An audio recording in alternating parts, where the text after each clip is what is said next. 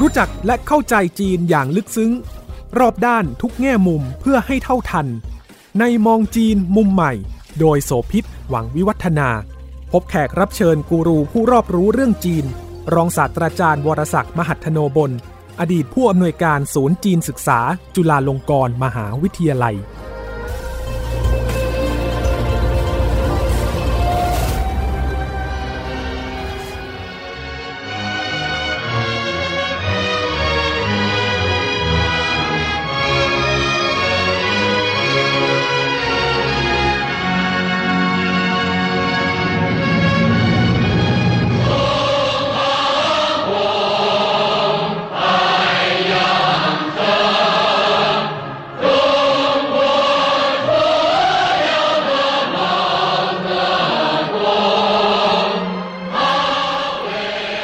สวัสดีค่ะ ต้อนรับคุณผู้ฟังทุกท่านมาพบกับมองจีนมุมใหม่ ทางไทย PBS Podcast นะคะ ดิฉันโสภิตปังมิวัฒนาค่ะ เรายังอยู่ในช่วงซีรีส์พิเศษร้อยปีพรรคคอมมิวนิสต์จีนนะคะ มาถอดบทเรียนกันว่า เส้นทางยาวไกลของจีนนั้น มีความเปลี่ยนแปลงที่สำคัญอย่างไรบ้าง และจะเป็นเส้นทางที่จีนจะก้าวต่อไปอย่างไรนะคะ วันนี้เราจะได้คุยกับท่านรองศาสตราจารย์บรศักดิ์มหัทโนบลอดีตผู้อำนวยการศูนย์จีนศึกษา จุฬาลงกรณ์มหาวิทยาลัยค่ะ สวัสดีครับ สักครู่เนี่ยเพลงที่เปิดไปเป็นเพลงที่มีความหมายมากๆสำหรับพรรคคอมมิวนิสต์จีน แล้วก็บรรดาผู้นำจีนด้วยนะครับ เพลงบูรพาแดง ตรงฟังหง เพลงนี้เป็นเพลงซึ่งนิยมร้องกันมากในช่วงที่จีนยังดำเนินนโยบายสังคมนิยมอย่างเข้มข้น เนื้อหาของเพลงเนี่ยจะพูดถึงฟากฟ้าฝั่งตะวันออก ซึ่งแดงฉานเป็นสีแดง แล้วก็ดวงอาทิตย์ก็สาดส่อง แล้วประเทศจีนก็ได้ให้กำเนิดบุรุษผู้หนึ่งคือเหมาเจ๋อตงค่ะแล้วเพลงก็จะไล่ไปเลยว่าเหมาเจ๋อตงนั้นมีคุณอุปการ มีความสำคัญอย่างไรต่อการปฏิวัติของจีน ก็เป็นเพลงที่เชิดชูใช่ครับด้วยนะ อันนี้ครับเป็นเนื้อเพลงที่แต่งโดยชาวนายากจนหลี่โหยหยวนในช่วงสงครามต่อต้านการรุกรานของญี่ปุ่นนะครับซึ่งพูดถึงเรื่องของทิศฟ้าตะวันออกก็คือทิศบุรพาครับค่ะ ได้รับความนิยมอยู่ช่วงหนึ่งในตอนที่เป็นช่วงพรรคคอมมิวนิสต์เติบโต เป็นที่ยอมรับของทั้งคนทั้งประเทศ เคยเป็นคล้ายๆ กับเหมือนกับเพลงชาติอยู่ช่วงหนึ่งด้วย แต่ว่าพอเมื่อความนิยมลดลงแล้วก็มีความเปลี่ยนแปลงครั้งสำคัญเรื่องปฏิวัติวัฒนธรรมเนี่ยทำให้เพลงตัวนี้ลดความนิยมลงไป ครับแต่วันนี้เนี่ยนะคะตอนที่ 2 ที่เรากำลังคุยกันในร้อยปีพรรคคอมมิวนิสต์จีนเนี่ยอยากจะเน้นไฮไลท์ถึงช่วงเหตุการณ์สำคัญ 10 ปีของการปฏิวัติวัฒนธรรมที่ทำให้เรียกว่าพลิกฟ้าคว่ำแผ่นดินจีน จากการก่อตั้งของพรรคคอมมิวนิสต์ จากการรวมชาติรวมประเทศเป็นเอกภาพประธานเหมา ก็ได้รับการยกย่องนำชาติสู่ความสำเร็จในยุคต้นได้ แต่ว่าพอตอนท้ายหลายนโยบายเกิดความผิดพลาดขึ้น แล้วยังมีปัญหาความแตกแยกของบรรดากวนต่างๆ ในพรรคคอมมิวนิสต์จีนเองด้วย ก็ทำให้เกิดความระสำระสาย นโยบายก้าวกระโดดไกล ที่มุ่งเน้นการพัฒนาอุตสาหกรรมหนักเนี่ยมันก็เลยไปต่อไม่ไหว ในท่ามกลางของปัจจัยที่ไม่เอื้อทั้งจากศึกข้างนอกแล้วก็ศึกข้างในด้วยค่ะ จนนำมาสู่บุคคลภายในที่แวดล้อมเหมา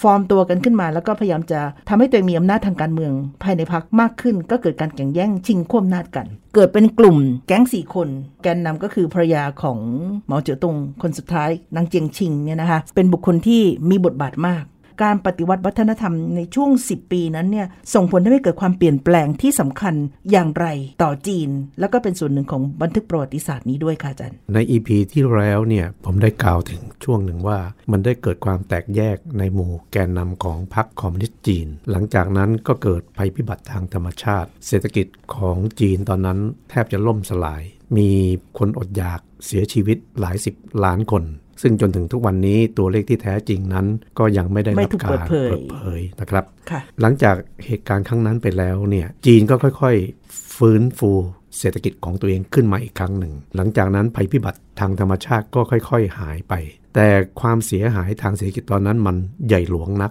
เลยทำให้การฟื้นฟูเศรษฐกิจนี้เนี่ยต้องค่อยๆเป็นค่อย ๆ ไป ประเด็นก็คือว่าถ้าจะฟื้นฟูเศรษฐกิจเนี่ยจะทำอย่างไร ผมคิดว่ามีบุคคลสองคนที่เราควรจะกล่าวถึงนะครับบุคคลแรกเนี่ยก็คือคนที่เป็นประธานาธิบดี คือหลิวเซาฉี ซึ่งใน EP ที่แล้วเราได้เอ่ยชื่อของบุคคลคนนี้ไปแล้วครั้งหนึ่ง อีกท่านหนึ่งซึ่งผมคิดว่าคนไทยรู้จักดี คือเติ้งเสี่ยวผิง เวลานั้นเขาก็เป็นหนึ่งในคณะกรรมการกลุ่มการเมือง แต่ว่าถ้าพูดถึงลำดับชั้นของหัวหน้าคนที่เป็นแกนนำเนี่ยเขาอยู่ประมาณ 5 หรือ 6 อะไรประมาณนี้แต่กล่าวกันว่าเติ้งเสี่ยวผิงเนี่ยเป็นคนที่มีความคิดในเรื่องของเศรษฐกิจเนี่ยค่อนข้างแหลมคมก้าวหน้าครับมันก็เลยไม่แปลกที่ว่าหลิวเซ่าฉีเนี่ยจะเอาเติ้งเสี่ยวผิงนี้มาใช้งานนี้ แต่แน่นอนล่ะก็ไม่ได้หมายความว่าแกนนำพรรคคอมมิวนิสต์จีนคนอื่นๆ ไม่มีบทบาท แต่ว่าที่ต้องเอ่ยถึง 2 คนนี้ก็เพราะว่าบทบาทของเขาเนี่ยเรียกได้ว่าแหลมคมจนกระทั่งถูกคอมเมถูนกต์ถูกคอมเมนต์จากอ่าเหมาเจ๋อตงค่ะนะครับพอเศรษฐกิจล้มเหลวต้องการการฟื้นฟูขึ้นมาเนี่ย โจทย์สำคัญก็คือว่าคุณจะฟื้นฟูอย่างไร ให้มันรวดเร็ว เพราะว่าในเวลานั้นมันล่มสลายจนกระทั่งทำอะไรไม่ได้เลยอะ่ะมันก็มีอยู่ 2 แนวทาง แนวทางหนึ่งก็คือแนวทางแบบสังคมนิยม ซึ่งคนที่ยึดถือแนวทางนี้แบบไม่ให้หลุดไปเลยเนี่ยก็คือเหมาเจ๋อตงซึ่งเป็นประธานพรรคคอมมิวนิสต์จีนในเวลานั้นนะครับแล้วก็มีบารมีค่อนข้างสูงมาก ส่วนความคิดของเติ้งเสี่ยวผิงเนี่ย เขาคิดว่าที่จริงจะใช้ระบบเศรษฐกิจอะไรก็ได้ ที่ทำให้เศรษฐกิจของจีนดีขึ้น จนมีวลีบอกว่า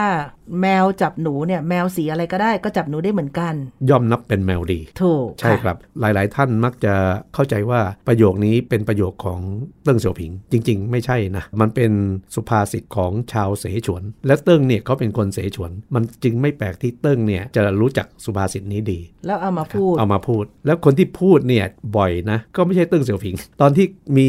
สงครามปฏิวัติ ตอนที่พรรคคอมมิวนิสต์จีนยังปฏิวัติไม่สำเร็จเนี่ย เติ้งก็มีสหายอาวุโสที่เขาร่วมงานด้วย ซึ่งเป็นคนที่ชอบพูดประโยคนี้อยู่เหมือนกัน เติ้งก็ติดใจแล้วก็เอามาพูด ทีนี้พอเติ้งคิดอย่างนี้เนี่ยมันก็ส่งผลสิครับก็คือว่าในทางปฏิบัติ เติ้งคิดว่าถ้าเป็นนโยบายสังคมนิยมเนี่ยเช่นก้าวกระโดดไกล ทุกคนมาใช้แรงงานกันนะ เรียกว่าอุทิศเสียสละ เติ้งบอกว่าเฮ้ยมันไม่จูงใจ เติ้งคิดว่ามันน่าจะมีสิ่งจูงใจอะไรบางอย่าง ที่ทำให้คนจีนเวลานั้นซึ่งอดอยากอะจะได้มีกำลังใจในการมาฟื้นฟูเศรษฐกิจของชาติได้ ผมยกตัวอย่างนะครับ เติ้งบอกว่าถ้าหากว่าจะทำการผลิตซึ่งเป็นของรัฐเนี่ยบนที่ดินของรัฐ ถ้าคิดแบบนโยบายก้าวกระโดดไกล หรือคอมมูนประชาชนเนี่ยก็คือคอมมูนหรือนโยบายหรือรัฐเนี่ยเป็นคนเลี้ยงดูประชาชนในคอมมูนนั้น ในชนบทนั้นทั้งหมดเลยสมมติว่าผลิตมาได้ร้อยอาจจะได้ค่าตอบแทนสัก 10 ปันส่วนทุกคนเท่ากัน ใช่ใช่แต่เติ้งบอกเฮ้ยไม่มีแรง10จูงใจสิบมันน้อย ฉะนั้นมันควรจะครึ่งครึ่งๆไหมหรือมากกว่านั้นไหม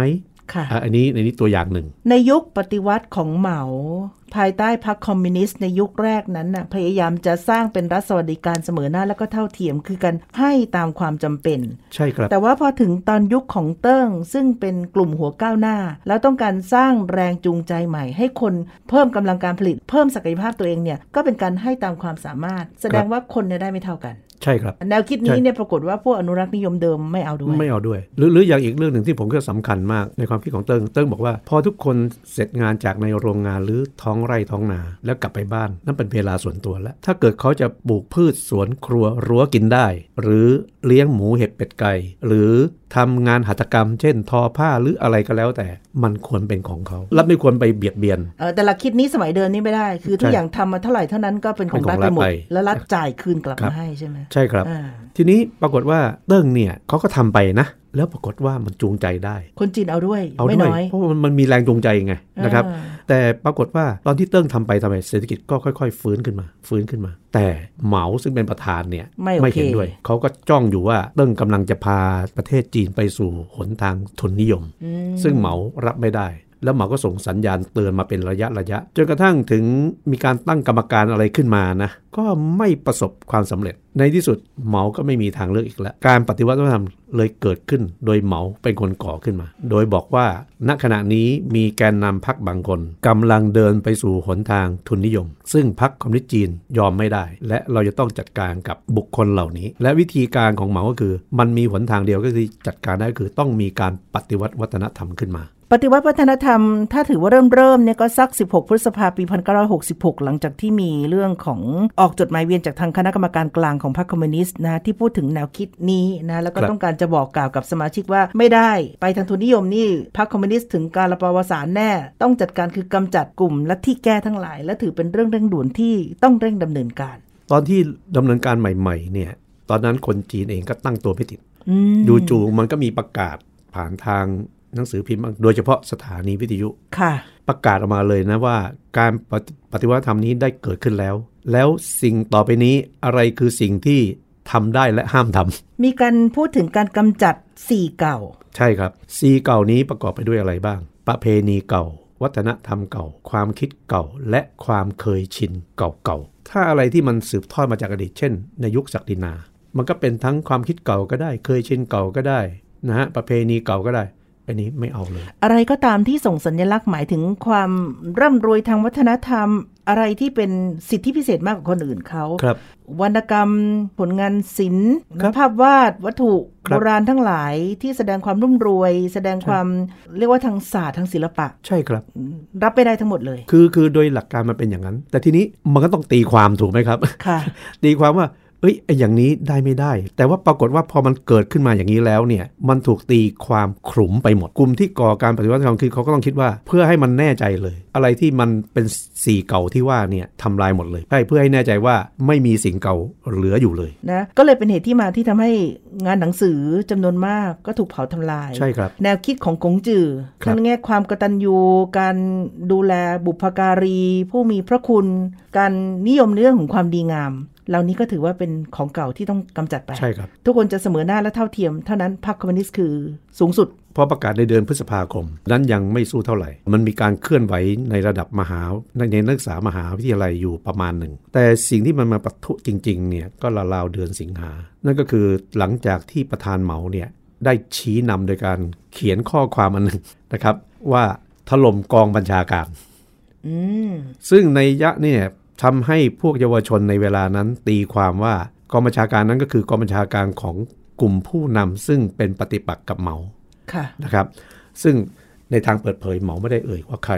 แต่ก็เป็นที่รู้กันน่าจะหมายถึงหลิวเซาฉีแล้วก็เติ้งเสี่ยวผิงสองคนนี้ถูกหมายหัวไว้ใช่ครับว่าเป็นศัตรูและตรงกันข้ามกับเหมาครับค่ะครับ แล้วหลังจากนั้นเนี่ยกลุ่มเยาวชนก็รวมตัวกันในมหาวิทยาลัย ทีนี้มันมีนักศึกษาคนหนึ่ง เขียนข้อความเอ่อสนับสนุนการปฏิวัติธรรม แล้วก็สนับสนุนประธานเหมา แล้วเขาลงชื่อว่าเป็นภาษาจีนนะหงเว่ยปิงแปลเป็นภาษาไทยก็คือยามพิทักษ์แดง ภาษาอังกฤษก็คือคำว่าเรดการ์ดปรากฏว่าเอ้ยทุกคนชอบชื่อนี้มากค่ะในที่สุดคำว่าเรดการ์ดเนี่ยก็ถูกนำมาใช้ในขบวนการเยาวชนที่มาปกป้องประธานเหมาและพรรคคอมมิวนิสต์จีนในเวลานั้น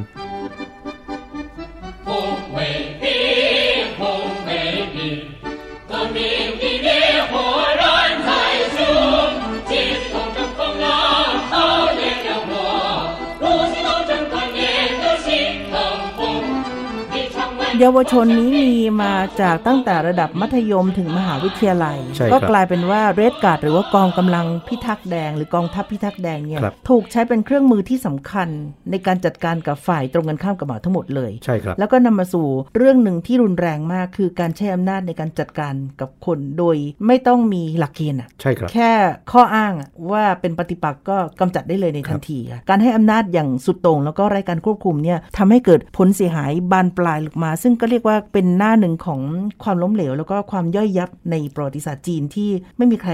ยอมรับได้ ใช่ครับ เรดการ์ดถูกใช้เป็นเครื่องมือยังไงอาจารย์ เอาเรื่องที่เริ่มจากเรื่องที่เกี่ยวข้องกับอดีตก่อน หลังจากที่พรรคคอมมิวนิสต์จีนยึดอำนาจการปกครองได้ในปี 1949 เนี่ยนะครับผ่านไปประมาณ 5-6 ปี 6-7 ปีนะครับตอนนั้นพรรคคอมมิวนิสต์จีนเริ่มมีความมั่นคงแล้วก็เลยเริ่มมาคิดว่าเอ้ยจีนมีประวัติศาสตร์ที่ยาวไกลหลายพันปี ฉะนั้นเราควรจะเรียนรู้ประวัติศาสตร์ด้วย ในที่สุดเขาก็เลยว่าควรจะมีโครงการอะไรที่เกี่ยวกับโบราณคดีนำร่อง เขาก็เอามาจิ้มลงที่ว่าเอาสุสานราชวงศ์หมิงอืมก็เลยไปขุดสุสานราชวงศ์หมิง ที่เป็นสุสานของอดีตจักรพรรดิว่านลี่ ปรากฏว่าโอ้โหเจอหลวงพระศพของจักรพรรดิพร้อมกับมาเหสีสิ่งของมีค่าพวกมงกุฎอะไรประดับเพชรอะไรทั้งหมดนี้นะครับ ก็เก็บไว้ในพิพิธภัณฑ์ อันนี้เป็นเรื่องอดีต แต่พอเกิดการปฏิวัติวัฒนธรรมขึ้นมา เรดการ์ดบุกเข้าไปในพิพิธภัณฑ์ ของจักรพรรดิพระองค์นี้ที่ทางการจีนจัดมาอย่างดีเนี่ยเอาพระศพของจักรพรรดิว่านลี่ ซึ่งเหลือแต่โครงกระดูกเนี่ยซึ่งตอนนั้นเขาเอาไปเพื่อศึกษาไงและเพื่อจะบุรณะอะไรต่างๆ นานาเหล่านี้เนี่ยพร้อมกับมเหสีสองพระองค์เนี่ยเอามาทุบทำลาย แล้วก็เผาแต่โชคดีนะที่วัตถุโบราณที่ค้นพบในหลุมศพครั้งนั้นเนี่ยได้รับการปกป้องเอาไว้ มันเป็นการสูญเสียทางประวัติศาสตร์ วัฒนธรรมครั้งยิ่งใหญ่ พระศพของจักรพรรดิว่านลี่เนี่ย นักวิชาการดูแล้วพระบาทไม่เท่ากัน ตรงกับที่พงศาวดารบันทึกไว้ว่าจักรพรรดิว่านลี่เดินขากับเพลก เพราะว่าบาดเจ็บที่เท้ามีมีความพิการที่เท้า อย่างนี้เป็นต้น พอมันถูกทำลายไปเนี่ยการศึกษาในประวัติศาสตร์ในแง่นี้มันก็พังทลายไป ตัวอย่างที่สองก็คือประธานาธิบดีหลิวเซาฉี และภรรยาและและภรครรอบยาครัวครับตัวของประธานาธิบดีนั้นถูกมองว่าเดินหนทางทุนนิยม แล้วเลกกาก็จับแบบที่คุณโสภิตบอกว่าไม่มีขือไม่มีแปรมาจากการปรับ ประเภทที่เราเรียกเป็นคำไทยว่าสารเตี้ยอืมบังคับให้หลิวเซาฉีเนี่ยสารภาพผิดหรือวิจารณ์ตัวเองคำว่าวิจารณ์ตัวเองในความหมายนี้ คือการพยายามจะให้บอกว่าตัวเองผิดและบกพร่องยังไง คือสำนึกผิดสำนึกบาปในความหมายอย่างนั้นใช่ไหมคะใช่ครับ ที่จริงการวิจารณ์ตนเองเนี่ยมันก็มีมาตั้งแต่ตอนที่รัสเซียปฏิวัตินะก็ใช้กันมาเป็นปกติ แต่ตอนที่เหมามาเป็นผู้นำพรรคก่อนปีคศ 1949เนี่ยก็มีการใช้กันแล้ว คือคือใช้กันเป็นประเพณีธรรมเนียมปฏิบัติปกติของชาวคอมมิวนิสต์ แต่ว่ากับการปฏิวัติวัฒนธรรมเนี่ยมันเป็นเรื่องใหญ่ ฉะนั้นการมาใช้กับประธานาธิบดี แล้วให้ประธานาธิบดีวิจารณ์ตัวเองว่าตัวเองทำผิดเนี่ยปรากฏว่าหลิวเซาฉีเนี่ยท่านก็พูดอยู่ประโยคเดียวว่า ไม่มีอะไรจะวิจารณ์ แล้วหลังจากนั้นก็นิ่งเงียบแล้วปล่อยให้พวกเลกาดทุบตีท่านก็ยังคงนิ่งเงียบอยู่ ในที่สุดพวกเลกาดนั้นก็จับเอาภรรยาของท่านชื่อหวังกวางเหมยเอามาลงโทษด้วย เอามาทำทำแบบเดียวกัน โดยกล่าวหาว่าแม้กระทั่งชื่อของหวังกวงเหมยเนี่ยก็มีความผิดหวังกวงเหมยเนี่ยท่านเป็นลูกผู้ดีนะเกิดที่สหรัฐอเมริกา ทางบ้านก็เลยตั้งชื่อว่าเหมยเหมยกัวซึ่งเป็นชื่ออเมริกา ก็กวางเหมย เป็นเพียงเพราะชื่อนี้เนี่ยมีความสัมพันธ์กับอเมริกา ซึ่งเป็นศัตรูกับจีนในเวลานั้น หวังกวงเหมยก็เลยมีความผิดอีกวังกวางเหมย มีความโดดเด่นทั้งคุณสมบัติรูปสมบัติ ความรู้ทางการศึกษา พูดได้ถึง 3 ภาษาคือฝรั่งเศสรัสเซียอังกฤษใช่แล้วก็เพียบพร้อมใช่ครับเมื่อเปรียบเทียบกับเจียงชิงที่เป็นภรรยาเหมาเนี่ยครับไม่มีอะไรที่จะเทียบกันได้เลย มันก็เป็นส่วนหนึ่งของการสร้างความชิงชังหรือไม่ชอบใจ อันนี้ก็เป็นเรื่องที่เล่ากันในภายหลังนะครับว่าการเดินทางไปเยือนอินโดนีเซียพร้อมกับสามีเนี่ยคือหลิวเซาจีในเวลานั้นเนี่ยมันเป็นภาพข่าวหน้าหนึ่งไปทั่วโลก แล้วสิ่งที่เป็นความโดดเด่นของหวังกงเหมยก็คือว่าในวันที่ออกงานอย่างเป็นทางการที่อินโดนีเซียเนี่ยหวังกงเหมยนั้นใส่ชุดกี่เผาห้อยสร้อยมุก ซึ่งเป็นภาพที่สง่างามมากคือ สมกับเป็นสตรีหมายเลขหนึ่งของจีนในเวลานั้นนะครับ ทีนี้เรื่องที่เล่ากันในชั้นหลังก็คือบอกว่าเจียงชิงเนี่ยเห็นภาพแล้วนั้นแล้วไม่พอใจและคิดว่าทำไมไม่เป็นฉันอ่าซึ่งเป็นและด้านหนึ่งก็สะท้อนใช่ความเป็นสังคมศักดินาครับที่ไม่ได้แต่งชุดเรียบง่ายดูสมถะอย่างนั้นนะครับ เพราะฉะนั้นหวังกงเหมยก็มีความผิดในแง่นี้อืมในสายตาของการปฏิวัติวัฒนธรรม แต่แต่สิ่งที่ผมเห็นใจในชะตากรรมนะและผมคิดว่าเป็นการบูลลี่ที่แย่มากก็คือ พวกเรกาดเนี่ยจับเอาตัวของหวังกงเหมยเอาไปแห่ในตัวเมืองแล้วก็เข้าไปในมหาวิทยาลัยปักกิ่ง ซึ่งหวังกงเหมยก็เป็นกรรมการสภามหาวิทยาลัยอยู่ ประจานประจานแล้ให้วแต่งชุดกี่เผาแล้วก็เอา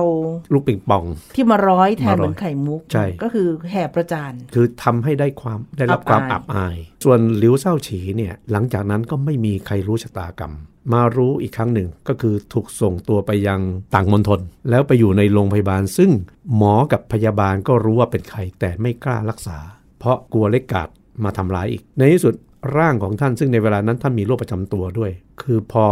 ถูกทรมาน ถูกกีดกันในเรื่องของอาหารรักการรักษาพยาบาลเนี่ยร่างกายก็สุดโทรมลง ร่างของท่านถูกจับใส่แคร่นะเอาไปทิ้งไว้ในห้องน้ำในโรงพยาบาล หลังจากนั้นไม่กี่วันท่านก็สิ้นชีพ หลังจากเสียชีวิตไปแล้วเนี่ยทางโรงพยาบาลก็เอาศพไปฝังก็ไม่กล้าระบุชื่ออีก ต้องแล้วเปลี่ยนชื่อแทร่แล้วก็บอกอาชีพว่าเป็นชาวนาจน เพราะกลัวถูกทำลายศพ ใช่ครับ ซึ่งเรื่องนี้ถือว่าเป็นโศกนาฏกรรมมากเพราะหลังจากเหตุการณ์ปฏิวัติวัฒนธรรมสิ้นสุดลงไปแล้วเนี่ยนะครับลูกๆของท่านเนี่ยก็มาค้นหาศพ ปรากฏว่ามันอยู่ที่เมืองไคเฟิง ที่ปอปจินอปอยู่ปจินอยู่แล้วผมก็ได้ได้ยินมาว่านะครับลูกของหลิวเซาฉีเนี่ยเนื่องจากเศร้าโศกเสียใจมาก ก็เลยกล่าวว่าจะขอรับราชการไม่ย้ายไปไหนนะอยู่ที่เมืองไคเฟิงอืมซึ่งเป็นเมืองที่บิดาของท่านเสียชีวิตชะตากรรมของ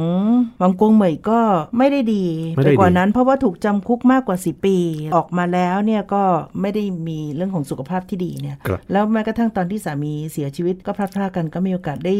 บอกลากัน ใช่ลูกๆด้วย สิ่งที่มันแย่อย่างหนึ่งนะ คือตอนที่เล็กกาดจับสองสามีภรรยานี้มากล่าวโทษเนี่ยเล็กกาดบังคับให้ลูกๆมาดูด้วย ผมผมคิดว่าเรื่องนี้แหมมันเกินกว่ามันมันทำเกินเกินไปละสำหรับมนุษย์นะครับ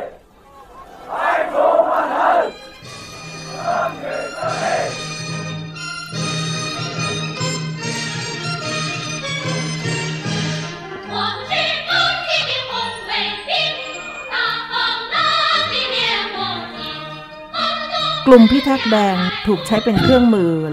เหมาก็เปรียบเทียบว่าเป็นเหมือนกับเฮ่งเจีย หรือเทพบานอนที่เป็นผู้มาพิทักษ์คุณธรรมทั้งหลาย เพราะต้องการกำลังของเฮ่งเจียจำนวนมากเนี่ยเพื่อทำลาย กลุ่มที่เรียกว่าเป็นศัตรูของพรรคคอมมิวนิสต์นะคะความรุนแรงในการใช้อำนาจอย่างไม่มีความรู้ผิดรู้ชอบ แล้วก็สุดโต่งที่ว่ามันมีอีกหลายเหตุการณ์ที่สาหัสมากลูกยังทำร้ายพ่อแม่ ด้วยการยึดมั่นแค่เพียงคำอธิบายคือพรรคคอมมิวนิสต์เป็นใหญ่เนี่ยอาจารย์เล่าอีกเรื่องหนึงครับเนี่ยในระดับประชาชนเนี่ยหลังเหตุการณ์การปฏิวัติธรรมนั้น มีการถูกเขียนออกมา จนเป็นที่กล่าวขานกันว่างานเขียนในแนวนี้ เราเรียกว่าวรรณกรรมบาดแผล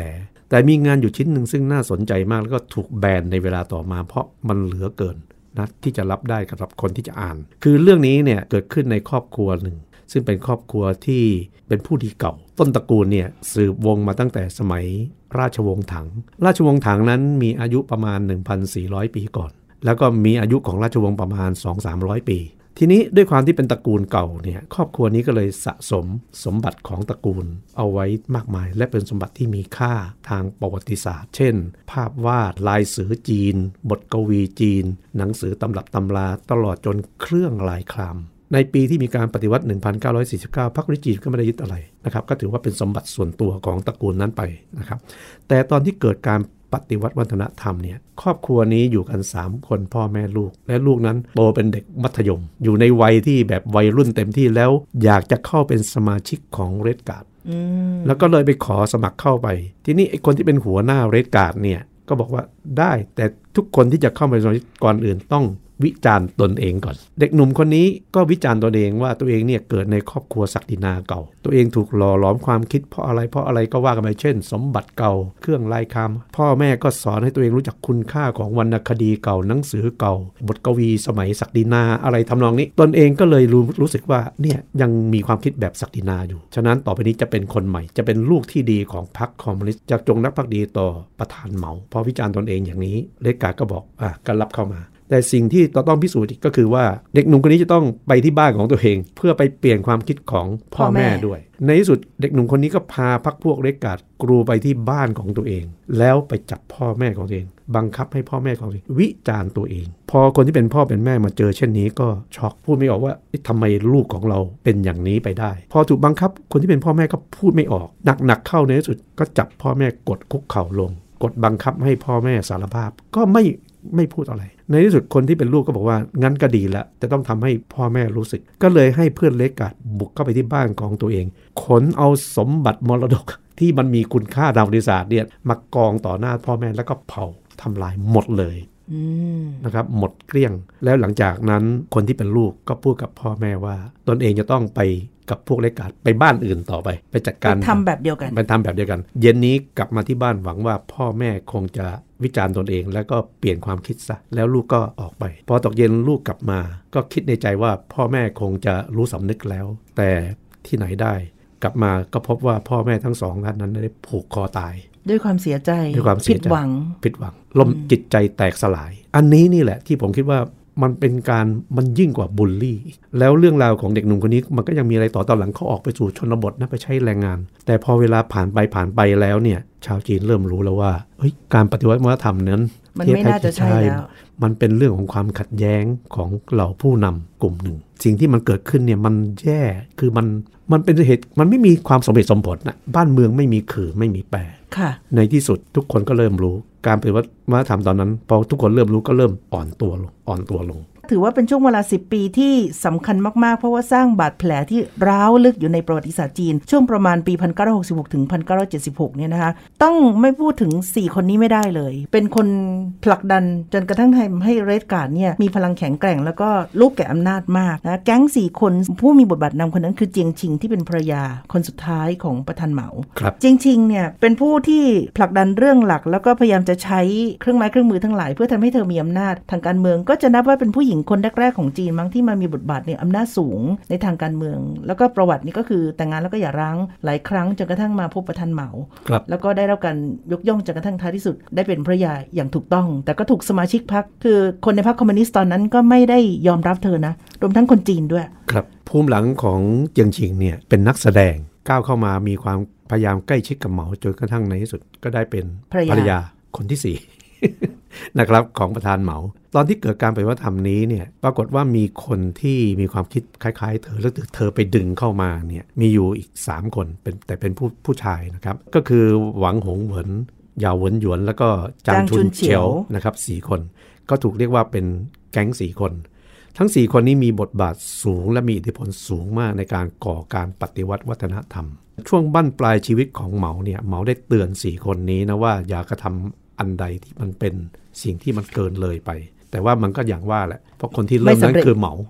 ครับแล้วก็ไม่สำเร็จนะครับจากนั้นพอหลังจากเหมาเสียชีวิตไปในวันที่ 9 กันยายนปี 1976 ผ่านไปไม่ถึง 1 เดือน คือวันที่ 6 ตุลาคมปีเดียวกันเนี่ยก็เกิดการยึดอำนาจขึ้นมาทำให้แก๊งสี่คนนี้โดนจับกลุ่ม และนั่นเป็นสัญญาณแรก ๆ ของการสิ้นสุดลงของการปฏิวัติวัฒนธรรมที่ ยาวนานมา 10 ปีสำหรับคนที่รอดจากการถูกจับกลุ่มหรือถูกดำเนินการกับกองกำลังพิทักษ์แดงเนี่ยทางรอดทางเดียวคือก็ต้องยอมวิพากษ์ตนเอง ยอมสารภาพผิด แล้วก็แสดงครับความพักดีต่อพรรคคอมมิวนิสต์ครับในอีกด้านหนึ่งก็คือต้องไม่แสดงตัวที่จะเป็นปฏิปักษ์ โดยเฉพาะกับกลุ่มของแก๊งสี่คนและเจียงชิงนี่ถือว่ามีบทบาทสำคัญมากในช่วงเวลาที่เธอเรืองอำนาจ แต่เมื่อเหมาเสียชีวิต เธอก็ถูกกลุ่มของหัวก้าวหน้าแล้วก็เติ้งเสี่ยวผิงเนี่ยจัดการจับกลุ่มครับแล้วก็ถูกขังคุกและถูกพิพากษาคดี ซึ่งในวันพิพากษาคดีความผิดของเธอเนี่ยก็เรียกว่าประชาชนคนจีนก็จับจ้องมองมากครับแล้วที่สำคัญที่สุดข้อกล่าวหาร้ายแรงคือเธอทำให้เกิดการเข็นฆ่าครับพลเมืองจีนผู้บริสุทธิ์เนี่ยจำนวนมากในช่วงปฏิวัติวัฒนธรรมครับเหตุการณ์นี้ มันได้พลิกโฉมสำคัญของประวัติศาสตร์จีน จนกระทั่งนำมาสู่จากวัดยุคปฏิวัติไปสู่ยุคของการปฏิรูป แล้วก็การเปิดประเทศของเติ้งเสี่ยวผิงยังไงบ้างคะเติ้งเสี่ยวผิงก็เป็นบุคคลหนึ่งที่ถูกลงโทษโดย Red Guard ในเวลานั้น แต่เติ้งเสี่ยวผิงเนี่ยมีความอัศจรรย์อยู่เรื่องหนึ่งก็คือว่าเติ้งเสี่ยวผิงนั้นยอมวิจารณ์ตนเอง เพราะฉะนั้นเติ้งเสี่ยวผิงจึงรอด แต่ว่าไม่ใช่รอดแบบก็คือรอดได้ดีกว่าผู้นำหลาย ๆ คน นั่นคือเติ้งเสี่ยวผิงนั้นถูกส่งไป เป็นหัวหน้ากรรมกรในโรงงานแห่งหนึ่ง แล้วก็ใช้ชีวิตอยู่นั่นอยู่หลายปีนะ แล้วก็หลังจากนั้นในปี คศ 1974 เติ้งเสี่ยวผิงก็ถูกโจวเอินไหลซึ่งเป็นนายกรัฐมนตรีดึงกลับมาช่วยงานอีกครั้งหนึ่ง โจวเอินไหลก็รอดจาก Red Guard ครับก็ต้องแสดงความภักดีต่อเหมาเหมือนกัน ครับค่ะ แต่แต่โจนโจนไหลนั้นรอดเพราะด้วยความคิดอันฉับไวแหลมคมนะครับที่เอาตัวรอดมาได้ แต่เติ้งเสี่ยวผิงเนี่ยพอมารับตำแหน่งรองนายกรัฐมนตรีก็เหมือนเดิม คือพยายามเอาความคิดของตัวเองในเชิงปฏิรูปอะมาฟื้นฟูเศรษฐกิจ แต่ก็ทำได้ไม่กี่ปีก็ถูกพวกเรดการ์ดหรือแก๊งสี่คนลงโทษอีกอืมก็ต้องถูกออกจากตำแหน่งอีกนะครับ แล้วก็จนกระทั่งวันที่ 6 ตุลาคม 1976 พอแก๊งสี่คนหมดอำนาจ ปีต่อมาคือ 1977 เติ้งเสี่ยวผิงก็กลับมามีอำนาจอีกครั้งหนึ่ง แต่ตอนนั้นคนจีนทั้งประเทศก็รู้แล้วว่า ผู้นำสูงสุดหลังจากเหมาคนต่อไปก็คือ เติ้งเสี่ยวผิง และนั่นคือมิติใหม่ที่จะนำจีนไปสู่ศักราชที่เราไม่เคยนึกมาก่อนว่าจีนจะมีวันนี้ นั่นคือเติ้งเสี่ยวผิงนั้นนำจีนเข้าสู่ยุคปฏิรูป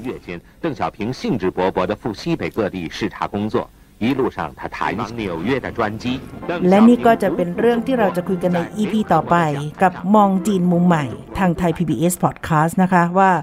ร้อยปีพรรคคอมมิวนิสต์ ภายใต้ยุคของการปฏิรูป แล้วก็เมื่อเปลี่ยนผู้นำรับไม้ต่อมาสู่ สีจิ้นผิงแล้ว ภายใต้บริบทใหม่ของประวัติศาสตร์ จีนจะเดินหน้าอย่างไร เราติดตามกันในพีหน้านะคะ วันนี้เราสองคนท่านอาจารย์บรศักดิ์และดิฉันสุพิษลาแล้วค่ะ สวัสดีค่ะ สวัสดีครับ